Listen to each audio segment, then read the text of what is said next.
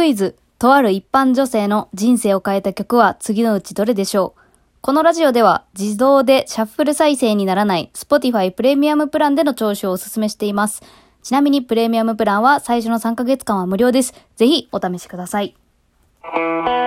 ということで、2問目の答え。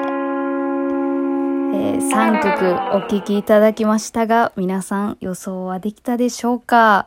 えー、今回ですね、いきなり答えを言うのではなく、少しずつ皆さんと紐解いていきたいなと思っております。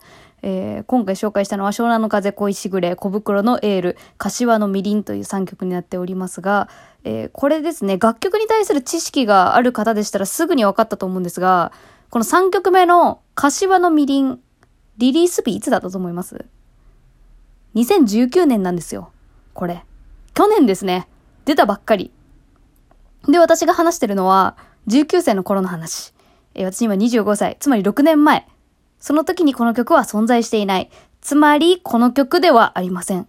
そうなんです。まあ、なぜ選んだかというとですね、あの、最近リスナーの方から、あのー、私がラジオ内でみんなが失恋してガチで聴いてる曲何？って投げかけたら、柏のみりんっていう単語だけを、あの、お便り投稿していただいたことがありまして、それから気になって再生してみたら、あ、めっちゃいい曲だなと思って。で、その YouTube のコメント欄見たら、これ沢のタバコのアンサーソングみたいっていうコメントがあって、ああ、それ言えてるかも、みたいな。この同棲してる二人のその切ない感じだなっていう。もう楽曲として好きになったんで、ちょっと今回ねじ込まさせていただきました。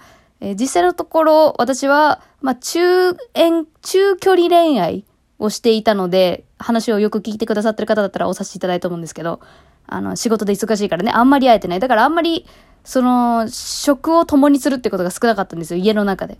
だからまあ、みりんが足りないとかそういうことが起きない関係性であったので、これはまずないと。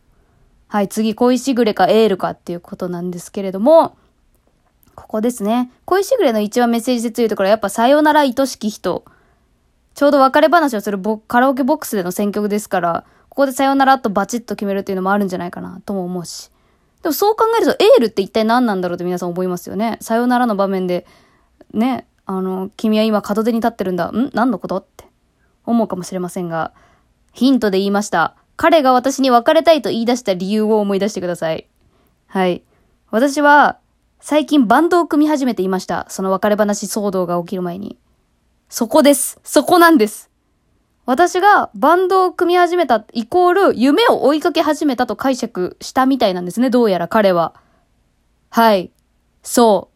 今回の答えは、小袋のエールです。そうなんですよ。私のキラキラに対するアンサーとしては小袋のエールで、私は待ってるって言うんだけど、彼は、いやいや、頑張って行っておいで。みたいな。そういうことをイメージしてこれをアンサーしたっぽいですね。ぽいです。いや、らしいです。なんかそこら辺まで話したような気がする、その後。そうなんですよ。正解は小袋のエールでした。なぜ湘南の風の恋しぐれを入れたかっていうとですね、まあ皆さんは、この男がどういうタイプなのかっていうのをきっといろいろ想定したんじゃないかなと思うんですけどね。あの、好きじゃねえ女抱いてめっちゃ虚しくてっていう歌詞ありますけどね、好きじゃねえ女抱くんじゃねえって私はいつも突っ込みながら聞くんやけど、このね、サビのメロディーがめちゃくちゃ好きで、割とカラオケで私は歌います。私は個人的に歌います。っていうのでちょっと入れました。はい、そうなんですね。で、まあ、これが次の問題にも関係してくる話にはなるんですが、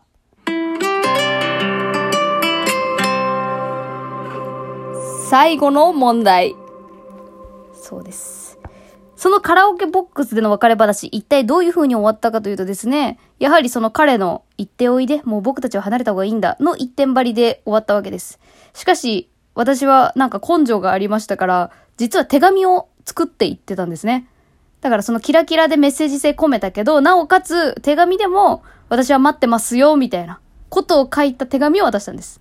まあ、付き合って2ヶ月程度でそこまでやっちゃう私も渡したんですけどね、やばいですよね。恥ずかしいですよね。その手紙なんかもしこの世に存在してたら燃やして回りたいんですけど、まあそういうことがありました。手紙渡して終わったんです。でも別れました。帰りの電車泣きました。別れました。さあ、こっからみんな、びっくりするよ。その翌日、電話がかかってきました。なんで電話かかってくるんでしょうね別れたのに。おかしいですよね。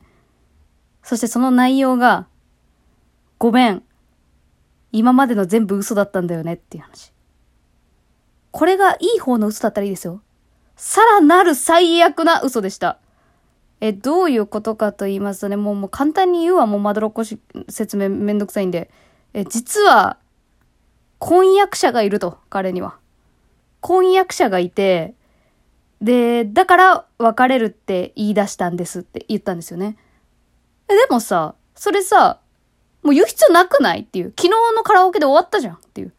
なのになんで別れ話終わった後にネタばらしみたいなことしてきたのっていう。そ、それどういう行動心理ですかって聞いたんですよ。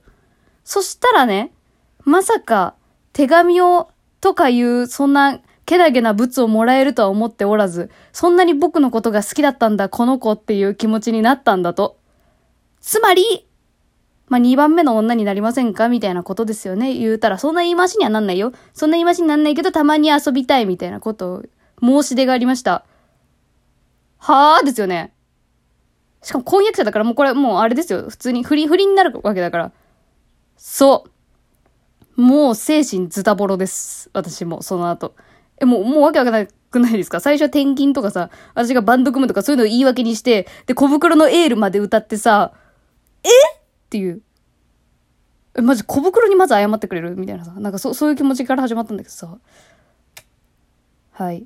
で、まあ私はここでもう真人間になろうと今まで私はやっぱおかしかったと思って、恋に恋をしすぎておかしかったってことで気づいたんですよ。だから、もう連絡断ち切って、で、なんか本当はいろいろなんかまあ職場に顔出しに来るとかちょっと気持ち悪いことが結構いろいろあったんですけど、それも全部断ち切って、断ち切って断ち切って断ち切ろうという期間に、私が聴いていた曲は何でしょうというクイズです、次。え結構ドロドロしましたね。はい。もっと簡単に言いますと、私がこのドロドロした失恋の後、近所を走り回るのが趣味になりました、私は。もう走って邪念を、もう邪念を吹き飛ばそうという。そういうことが趣味になりました。そんな私が走る時に聴いていた曲は次のうちどれでしょうか？はい。紹介していく3曲はこちらです。1曲目はチャットモンチーの風吹けば恋。2曲目がミスターファンタスティックの絶走。3つ目が小袋の42.195キロ。さあ、どれなんでしょうか？私の気持ちになってみてください。そしてチュートリアルを思い出したらわかるかもしれない。